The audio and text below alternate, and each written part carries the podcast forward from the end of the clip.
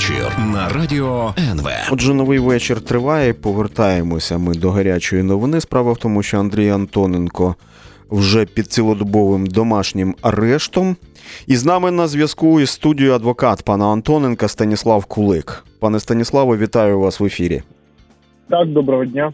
Вітаю. Так, що стало причиною цього рішення Шевченківського районного суду? Та тому, що багато було звернень стосовно того, щоб Антоненка відпустили під цілодобовий домашній арешт. Це сталося сьогодні. Чому на вашу думку?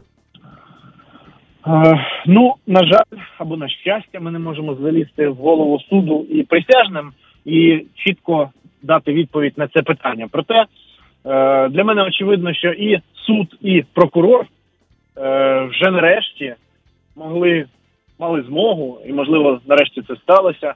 Вивчили все ж таки весь е, е, об'єм доказів, так званих, які є у цьому кримінальному провадженні, і все ж таки зробили потрібні висновки. Ми дуже сподіваємося, що саме так і є. Е, Нагадую, навіть в судовому засіданні прокурор не заперечував проти е, застосування щодо пана Антоненка цілодобового домашнього арешту із е, технічними засобами. Тому ми вважаємо, що все ж таки е, частково е, і суд, і прокурор вже починають е, усвідомлювати, е, що всі троє, не тільки пан Антоненко, але й пані Кузьменко і пані Дугаль, е, не те, що не винуваті, а й взагалі не причетні до вчинення цього кримінального правопорушення. Безперечно, у нас попереду ще довгий, надзвичайно довгий процес вивчення всіх доказів, який призведе виключно до виправдовувального вироку. І сьогодні це тільки початок. Сказати, що це перемога, це неправильно сказати. Це, звісно, якесь проміжне досягнення, проте це виключно початок нашої подальшої боротьби е, в доведенні невинуватості, непричетності пана Антоненка. Ну і пані Кузьменко, і пані Думарь. Так, так, це зрозуміло, що це ще не перемога. Наскільки зміниться стратегія захисту, зважаючи на сьогоднішню подію? Е, стратегія в цілому незмінна, тому що більшість е, доказів, навіть зібраних стороною обвинувачення, як це не смішно звучить, але й свідчить на користь е, обвинувачених, тому що е, працівники правоохоронних органів, збираючи докази, вони збирали всі докази, в тому числі які свідчать і без взагалі без сумнівно свідчать про непричетність цих трьох осіб до вчинення кримінального пропорушення. Тому в цілому стратегія не зміниться. Тактика, звісно, зміниться. Тому що пан Антоненко, перебуваючи у себе вдома за місцем, яке було визначено йому ухвалою суду, матиме можливість і сам а, не знаю, робити якісь експертизи, проводити, запрошувати не знаю, експерта-психолога для того, щоб він оцінив правдивість його слів і так далі. Тобто, звісно, перебування його на відносній свободі. Ну це не можна сказати, що це свобода, проте все ж таки перебування поза слідчого поза межами слідчого ізолятора надає ну вже розмах певний у діях, е, який ми будемо застосовувати. Дякую, е, дякую. На зв'язку з нами був адвокат Андрія Антоненка Станіслав Кулик.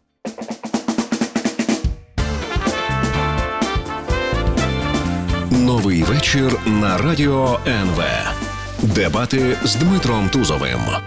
І ось тепер у нас дебати. У нас багато чого відбувається в країні взагалі динамічна картина. І багато чого вже було. Але, на мою думку, всі попередні події, починаючи від, е, скажімо, паперової приватизації, це така крапля в морі за своїм масштабом у порівнянні з питанням розподілу і власності на землю. Отже, парламентом прийнято закон про внесення змін до земельного кодексу України та інших законодавчих актів щодо вдосконалення системи управління та дерегуляції у сфері земельних відносин. Так називається цей проект номер 2194. Він зрозуміло передбачає зміни в сфері земельних відносин. Ну і взагалі темп затвердження правок це 3128 правок за 6 позачергових засідань. Погодьтеся, це немало. В країні за знаєте, це за моїми особистими спостереженнями триває, так би мовити, земельна лихоманка. У кого є гроші, у кого їх немає, шукають клапті землі, проводять експертизи. Активне населення, одним словом, шукає землю напередодні відкриття ринку землі. З нами сьогодні з нами сьогодні хтось є, когось немає. Мені просто одразу повідомляють а, про це. Але принаймні зараз з нами є Андрій Мартин, старший проєктний менеджер із земельної реформи Офісу реформ Кабінету міністрів України. Вітаю вас, пане Андрію. Вітаю. Вітаю. Та я сподіваюся, що у вас сьогодні буде опонент. Якщо його не буде, то спробую я таку функцію виконувати. А, Отже, як ми сформулювали тему за крок до запуску ринку землі? Хто виграє? Влада, олігархи, народ, фермери, орендарі. Тут ще можна, знаєте, назвати якісь групи інтересів, тому що їх багато в такому важливому питанні. А можливо, всі ми разом і виграємо, і це буде, власне кажучи, моїм першим питанням. А отже, зараз Андрій Мартин відповідає. Пане Андрію, вам слово. Е, ну, дивіться, серед тих груп, е, які мають виграти від запуску ринку сільськогосподарських земель, завжди забувають назвати найголовнішу групу це власники земельних ділянок. Це приблизно 7 мільйонів громадян України, які по суті декілька десятиріч були позбавлені права розпоряджатися своїм приватним майном. Ну і от, власне кажучи, будемо очікувати, що 1 липня е, цього року 7 мільйонів громадян України нарешті будуть позбавлені майнового кріпацтва і нарешті зможуть повноцінно розпоряджатися своєю приватною нерухомістю, точно так же, як це можуть робити, ну скажімо так, міські жителі, коли розпоряджаються квартирами, водії, які можуть там купити і продати автомобіль. Тобто, ще раз підкреслю, весь сенс зняття мораторію по великому рахунку полягає в тому, щоб от колишні працівники цих так званих колгоспів, колективних сільськогосподарських підприємств нарешті стали повноцінними господарями тої землі, яка і так вже перебуває у їхній приватній власності. І це сильна, е, якщо... сильний аргумент. Та я, е, пане Андрію, це сильний аргумент, тому що взагалі. Позбавлення із лап кріпацтва, це, та це звучить вражаюче. Я лише нагадаю, згадав цифру з підручника історії свого часу в Російській імперії кріпацтво було скасовано у 1861 році. Ми, звісно, продовжимо нашу розмову або дебати вже за кілька хвилин. Новий вечір на радіо НВ. Отже, за крок до запуску ринку землі. З нами на зв'язку Андрій Мартин, старший проектний менеджер із земельної реформи Офісу реформ Кабінету міністрів України. І сподіваюся, що буде опонент. А я... Але ми все одно ми аналізуємо зараз, як змінилася ситуація в зв'язку із зміною законодавства. Пане Андрію, чи ви на зв'язку зараз? Я чую лише а, такий шум вулиці. Ну, така пауза у нас трошки затягнулася. Я хочу тоді сказати, що а, йдеться про те, що внесено зміни до законодавства. Ну, до прикладу, законом скасовуються вимоги щодо цільового використання земель сільськогосподарського призначення.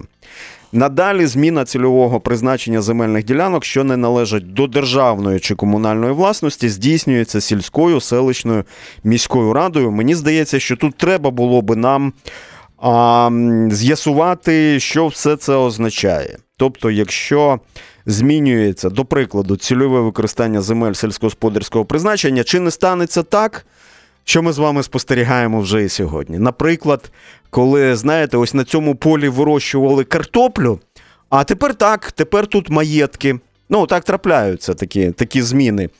А ось і маєтки, знаєте, якими комплектуються цілком визначені персонажі, які загалом називаються елітою в нашій країні. Наприклад, так.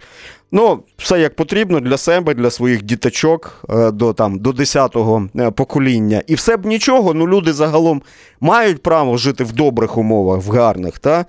Але тоді, можливо, не треба дивуватися, коли ви йдете на базарчик і купуєте там польську картоплю, наприклад, або німецьку кукурузу. Я відверто кажучи, зараз не знаю, хто з нами на зв'язку, але спробую запитати. Андрій Мартин, старший проєктний менеджер з земельної реформи Офісу реформ Кабінету міністрів України. Пане Андрію, у нас зникав зв'язок, і я тут філософствував в прямому ефірі. Я не знаю, чи ви чули. Так, чув, дивіться. Ну, з приводу зміни цільового призначення, то я би сказав, що це такий поширений міф. Насправді про там масштабну зміну цільового призначення земель після зняття мораторію ну, люблять розказувати кияни, які бачать наскільки швидко відбувається урбанізація е, сільськогосподарських земель навколо Києва, ну і по великому рахунку інших великих міст. Е, Хотів би одразу відзначити, що цей процес абсолютно ніяк не е, пов'язаний з е, ринком сільськогосподарських земель, оскільки по великому рахунку він і під час мораторію відбувався, і буде відбуватися після його зняття, оскільки ну біля великих міст земля достатньо дорога. Ну і звичайно дуже багато бажаючих використовувати її під будівництво. Взагалі, щоб ви розуміли, забудовою в нашій державі зайнято аж 4% території. Е, Забудовувати абсолютно всю Україну ніхто не збирається. Абсолютна більшість сільськогосподарських земель абсолютно не цікаві для містобудівної діяльності. Більш того, якщо ми кажемо про маленькі села і невеличкі населені пункти, там дуже часто нове будівництво взагалі не ведеться. І е, все, і ще раз підкреслю, скоріше такий поширений міф. Крім того, я хотів би відзначити, що взагалі процедура встановлення та зміни цільового призначення земельних ділянок під забудову вона доволі складна, зарегульована, може відбуватися виключно е, за наявності містобудівної документації, яку стверджує місцева рада. Тому в будь-якому випадку, ну знаєте, все не забудується точно, а там, де забудова дійсно приваблива, це приміські зони великих триватиме незалежно від наявності. Пане Андрію, отакою зарегульованою ця пр- процедура зміни цільового призначення і залишиться? Е, ну наразі процедура встановлення та зміни цільового призначення земельних ділянок буде удосконалена із набранням чинності у липні цього року закону України про планування використання земель.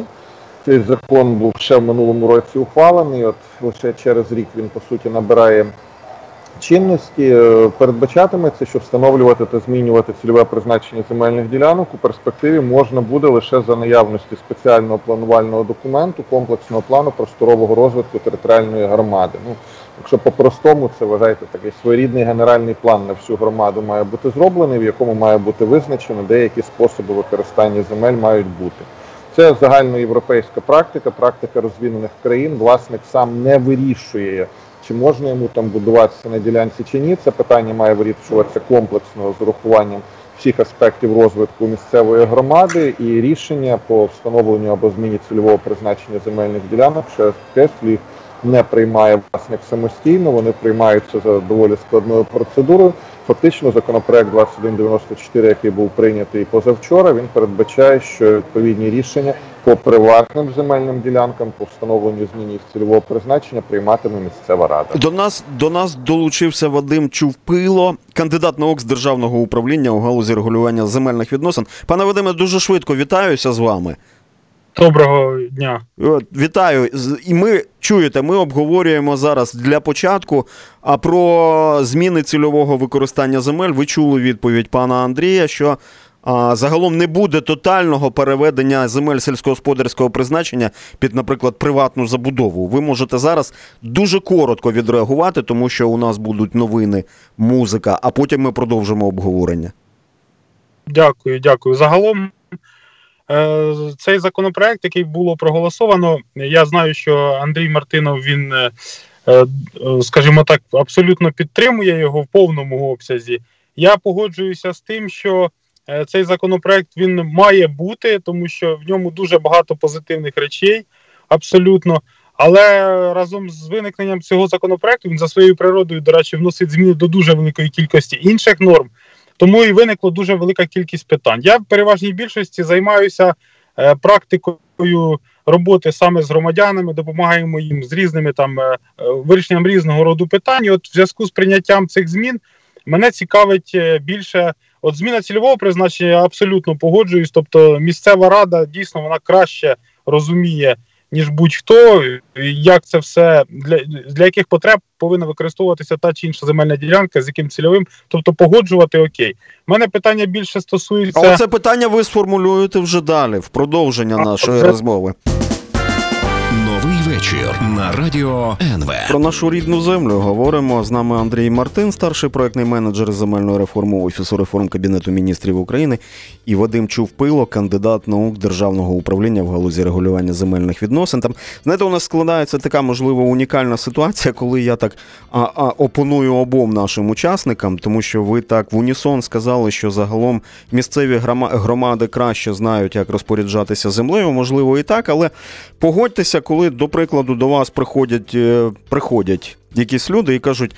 А, там Готові платити 10 або 15 тисяч за сотку, або ви далі вирощуєте свої буряки на на цих гектарах землі. Тут треба мати міцні нерви, знаєте, щоб а, прийняти рішення ну, зважене не лише з точки зору наповнення бюджету, а й стратегії України як аграрної, як е, країни, яка є і чи має бути аграрним лідером, мабуть, в Європі. Та? Тому тут, тут все-таки мені здається, що питання залишається, чи я помиляюсь.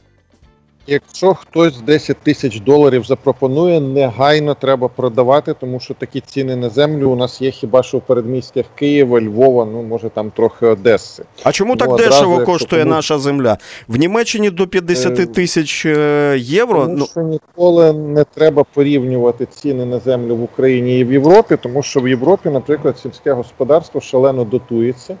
Там є так звана спільна сільськогосподарська політика ЄС, і кожен, хто займається сільським господарством, отримує доволі великі дотації. Наприклад, польському фермеру в середньому він отримує від Євросоюзу близько 300 євро на гектар. Якщо нашим фермерам давати теж по 300 євро на гектар, в них буде ось такий гарантований додатковий дохід, то вартість землі у нас буде ще вища, ніж в Німеччині. Ну і плюс низькі позичкові е, е, вартість грошей в ЄС, вона також впливає на ціну землі. Земля коштує рівно настільки, скільки доходу вона на сьогодні здатна приносити своєму власнику або користувачу. Тому, якщо сьогодні гектар українських чорноземів генерує на рік 15-20 тисяч гривень прибутку, то й відповідно ціна землі буде релевантна до цього доходу. Коли в нас будуть такі дотації, як в Євросоюзі, наша земля буде коштувати ще дорожче ніж європейська. Та пане Вадиме, чи варто нам в зв'язку з цим приготуватися до того, щоб не дивуватися, що ми в основному будемо споживати продукти харчування європейського виробництва, наприклад? Ні, я думаю, що е, не варто нам з цього приводу хвилюватися, оскільки, ну, по-перше, правильно було е, озвучено, там зовсім в інших умовах люди господарюють.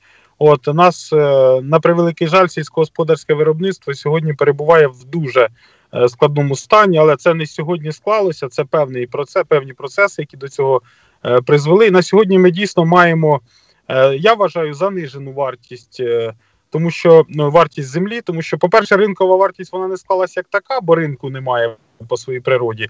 Е, я маю на увазі для земель товарного сільськогосподарського виробництва. Ринок, який е, дозволяв до цього продавати землі особисто і дозволяє продавати землі для особисто селянського господарства. Е, це те, що люди отримували безоплатно від держави до 2 гектарів. Скажімо так, він не міг стати таким визначальним чинником у ціноутворенні.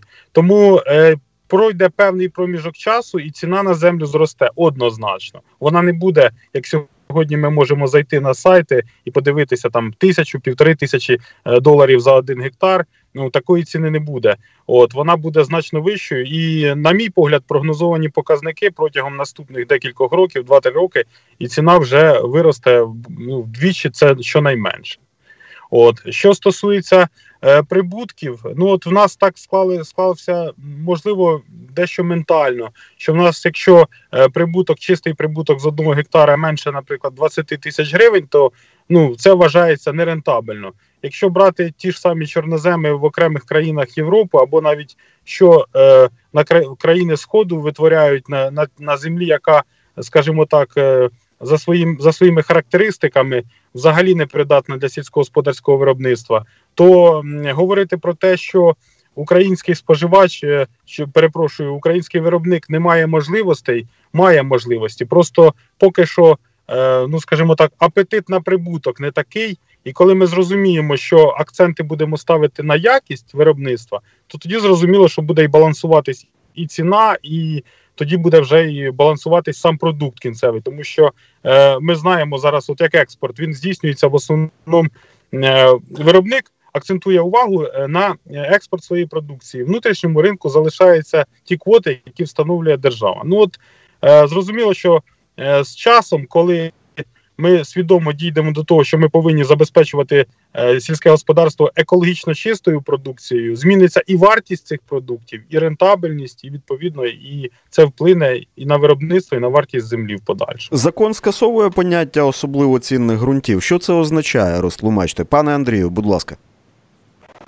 Е, ну, дивіться, звучить це дуже гарно слово, особливо цінні землі, але на практиці це просто означає, що за певними критеріями, перш за все, певні типи ґрунтів у нашій державі називаються особливо цінними, і це означає, що, наприклад, змінити цільове призначення земельної ділянки з особливо цінними ґрунтами формально можна лише за згодою Верховної Ради України. Ну, відверто кажучи, цей механізм, попри таку гарну назву, він особливо ніколи не працював. Е, по-перше, за останні чотири скликання Верховна Рада жодного рішення по особливо цінним землям не прийняла взагалі. При тому, що у нас є цілі регіони, такі, наприклад, як Полтавська і Харківська область, де більше половини всього земельного фонду особливо цінні землі. Є бувший Чорнобаївський район в Черкаській області, де понад 90% території якого особливо цінні землі. Ну, Відповідно, всі прекрасно розуміють, що Верховна Рада в Чорнобаївському районі Черкаської області кожен е, не знаю. 70% відводів землі погоджувати не буде. Це абсурд, і це не те, чим повинен займатися парламент. По великому рахунку, за на цих особливо цінних землях за останні десятиріччя виросла ціла купа корупційних схем, е, коли проводилися липові ґрунтові обстеження, щоб е, доводити, що особливо цінних земель немає. Е, знищувалися архівні матеріали спеціально ґрунтових обстежень, щоб теж потім ніхто не довів, що ділянка особливо цінна. Фактично такого механізму, як особливо цінні землі, в розвинених країнах немає. Там трошки по-іншому захищають, скажімо так, цінні е, продуктивні сільськогосподарські землі. Тому, власне кажучи, законопроект 2194 е, він не прибирає поняття особливо цінні землі, воно лишається в українському законодавстві. Щоправда, згоди Верховної Ради вже в даному випадку не потрібно буде, а е, всі погоджувальні процедури обмежуватимуться органами виконавчої влади. З нами на зв'язку Андрій Мартин і Вадим Чувпило. і Ми повернемось до розмови за кілька хвилин. Вечір на радіо НВ. А в новому вечорі сьогодні з нами Андрій Мартин і Вадим Чувпило. І регламент нашої роботи наступ... О, Вибачте, я так же по парламентськи. Та а, план наших дій наступний. А, Значить, я ще тут дещо запитаю. А у наших спікерів, а потім хочу підключити вас, аудиторію, і відверто хочу перевірити, Наскільки важливими для вас є земельні питання? Телефон студійний вам відомий 044 237 0353, та але ще кілька питань а зараз я озвучу. Отже, до наших учасників. Я, Ви знаєте, я читаю зараз пояснювальну записку до тоді ще законопроекту. Вона звучить наступним чином. На сьогодні все більше поширеним стає злочинне зняття на сільськогосподарських полях родючого шару ґрунту чорнозему та вивезення його на продаж, користуючись тим, що велика кількість орендарів не обробляють свої поля через банкрутство.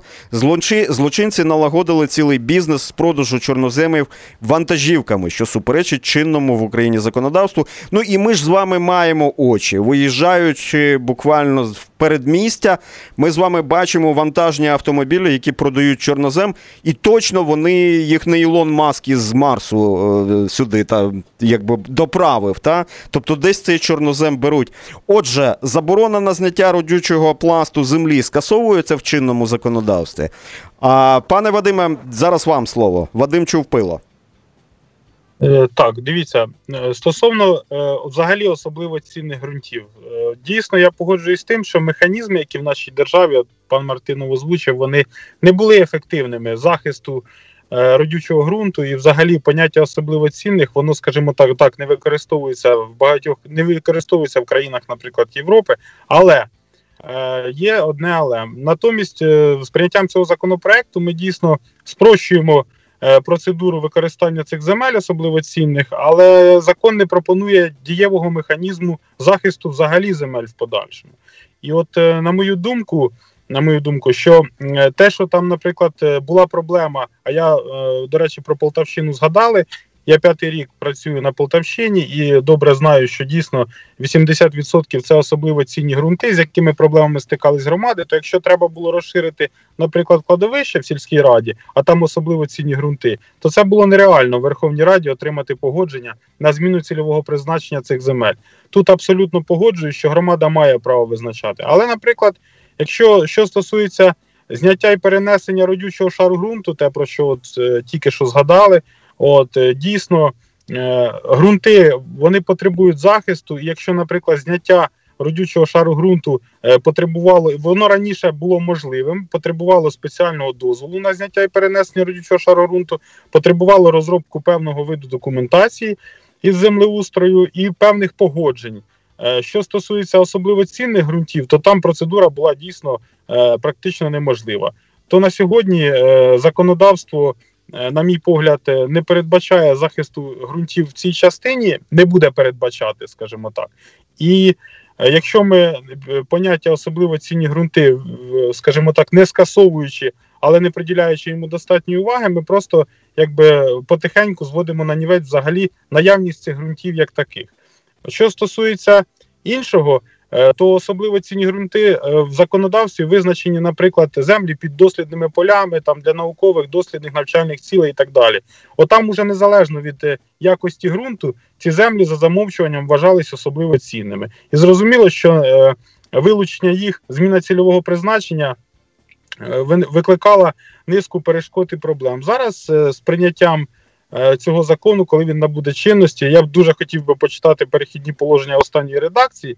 От е, е, тому, що ще їх не, не, не, не бачив, ті, які вийдуть в друкованому варіанті. Але е, скажу одне, що якщо ми е, на сьогодні, е, розуміючи, що треба зберігати ці ґрунти, от е, даємо таким чином поштовх для подальшого роздержавлення підприємств, зміну цільового призначення цих земель, розподілу їх, скажімо, вилучення з постійного користування вже без погодження Верховної Ради, тобто процедура в рази спроститься. На мій погляд, це в подальшому тільки стане поштовхом для е, розподілу цих сільськогосподарських земель, переведення їх е, в е, е, сектор приватної власності. Ну а далі вже е, стандартна схема відчудження і так і таке інше. Стандар... Тобто, Стандартна схема. Так. А Андрій Мартин, можете відреагувати. Ви чули всі ці Ну, застереження. дивіться, ви почали балакати про торгівлю е, ґрунтом е, з машин.